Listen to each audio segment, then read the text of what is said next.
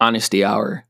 I did not know what I was doing in regards to launching this podcast, and I wouldn't have been able to do it without Anchor. Anchor makes starting a podcast super, super easy and allows you to not only use their platform to distribute the podcast, but you can even go on your phone or computer and record and edit the podcast right on their platform. Best of all, it's totally, totally free. So if you're interested in starting a podcast, download the Anchor app or go to anchor.fm to get started today. So, welcome to the Strange on Purpose podcast.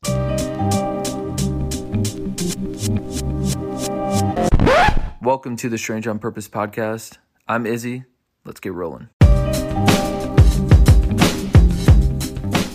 I am jazzed to have on my guest today. Her name is Carmina, and she's super dope. And I am going to let her talk about herself and talk about everything she's touched and worked on worked on in the past. Carmina, thanks for joining me. Hey, thanks so much for having me. Excited to to finally be chatting with you. I think it's about time at this point. I'm I'm excited to just have everybody hear your story and everything that you've worked on like I said before. Um, but for those who don't know who you are, Carmina, do you want to give people an answer to the simple question of who are you? yes. Um, so I'm Carmina. I'm uh, a first generation Chicana Latina, originally from Oakland, California. But um, I moved to Portland when I was like nine, 10. So um, have a little bit of that, you know, Bay hyphy vibe, but also that hippie, crunchy Portland in me. Um, my parents immigrated from Mexico City um, before my brother and I were born. So all of my family, excluding like a couple here and there, are all still in Mexico, and that's still definitely home for us and me.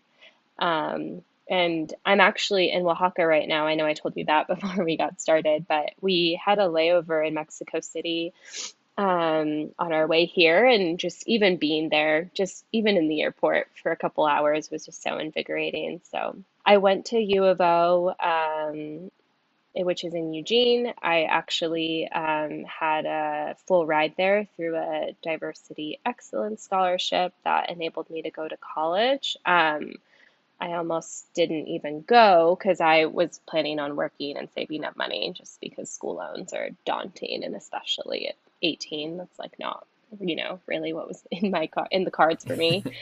Um, yeah but um, luckily i was able to go to u of o um, and i majored in spanish minored in business and graduated with a ridiculous amount of science credits. Um, i thought i wanted to be a doctor or a nurse so i was studying human physiology until my senior year when i realized i, I wasn't excited about that path um, and it was one that I had chosen because, you know, being a daughter of, of immigrants, you're aware of their sacrifices and want to prove them that it was all worth it.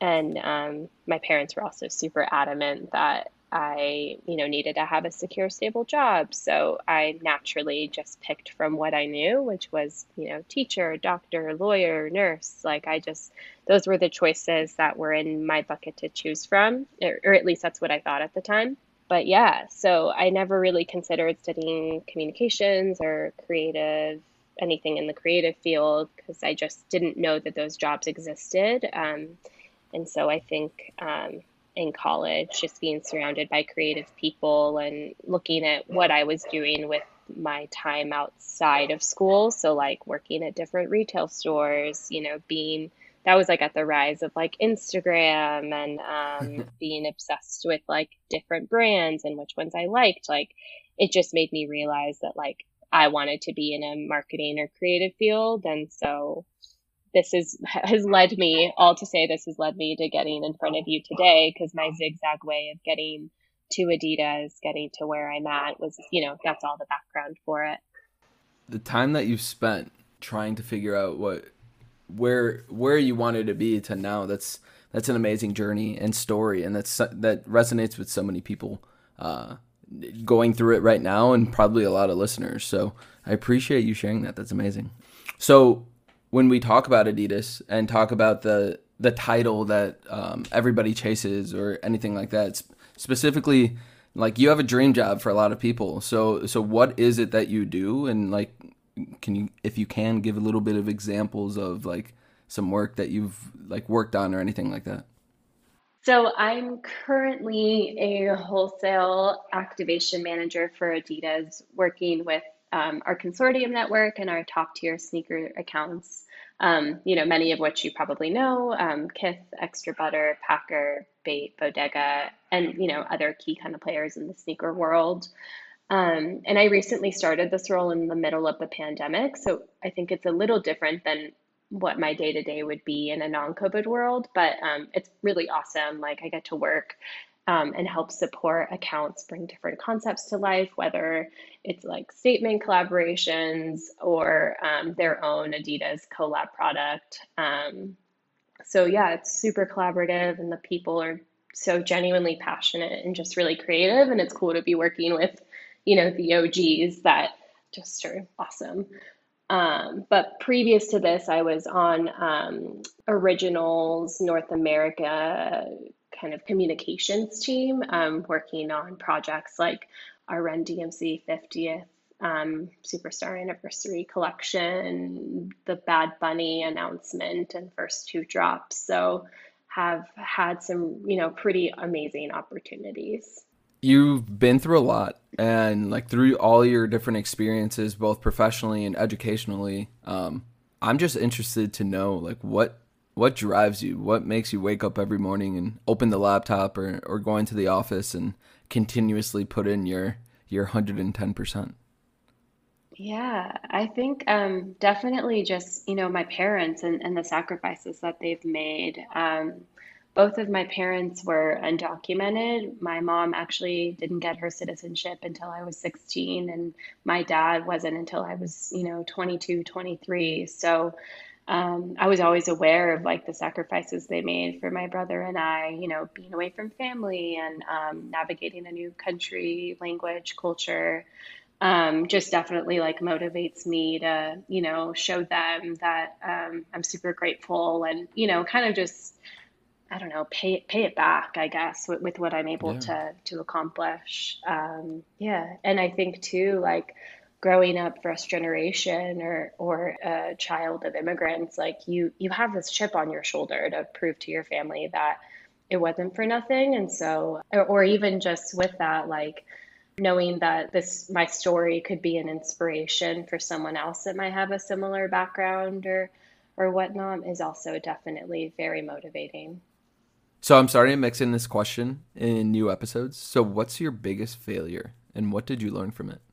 Yeah, I think um, so. For me, it's definitely when I was in college. My my senior year, I was in the middle of a really intense um, like sequence for my human physiology degree, um, and I just did not feel as passionate or as driven as like as I wanted to feel. Um, and so I, I took the term off, and I, and luckily my um, my I think it was my dean or scholarship dean was um, super understanding and encouraging, and I kind of you know went home and um, just really had to sit with with myself and figure out what it what it was that I wanted to do. Um, and I think it was just the hardest realization because it, it was definitely the first form of like real, I guess, quitting, you know, like deciding that something wasn't for me. Um, But I definitely learned to just, you know, it's important to listen to yourself. And luckily, I was already double majoring in Spanish and I had my business minor. So I was still on track to graduate. But it was definitely just, you know, one of those big like breakthrough moments. So you did some work with the Seed program, and um, the program's really dope. And if you are wondering what Seed is or anything like that, I'll leave links on the Instagram posts and everything like that, so you guys can check it out. But uh, for those who do know, what was your favorite part about working on the project? You're touching so many people's lives, so I'm, I'm guessing like you had an amazing uh, time working on the program itself. Yeah, yeah, no, I definitely did. Um, yeah, I had the opportunity to work with Liz and Charisse and the, the rest of the Seed team on the marketing piece of the program um, for their inaugural year because we had our um, Superstar 2020 Change Is a Team Sport campaign. And this was um, just one of the programs that really, you know, was a proof point to this messaging. And so I was able to um, work with them to just, you know, really get the word out about what Seed was, who was a part of it, and, and what the goal is. And um, it was really amazing. Like Liz and Charisse are inherently storytellers. So I learned so much from them. And um, I think, too, something that was, you know, really personal is just knowing that if, you know, this would be a program that would have impacted me so much at like 15 18 21 like those like you know formative key years. Yeah. Um and yeah and i think just like knowing that this could be kind of that message that an aspiring designer needed to you know continue following their dream um, or their craft like um, i think we all need to give ourselves permission to follow what drives and excites us. And um, I think that was really what we were trying to to do with with what we created. So it was awesome. You just talked about how big of a uh, opportunity this would be for your 18 year old self. So let's talk about your 18 year old self. Like, if you could take that time machine and give yourself any advice at 18, what would it be? I think mine's pretty pretty simple. I think I would definitely tell myself to trust my gut, to nurture my hobbies, my interests. Like, um, just because I can't figure out a way that this could lead into a career doesn't mean that I should like you know turn turn on that. And I think um, too, just follow a career that feels true to you. Carmina, what makes you strange on purpose? Um, I think what makes me strange on purpose is how untraditional my career and journey have been so far.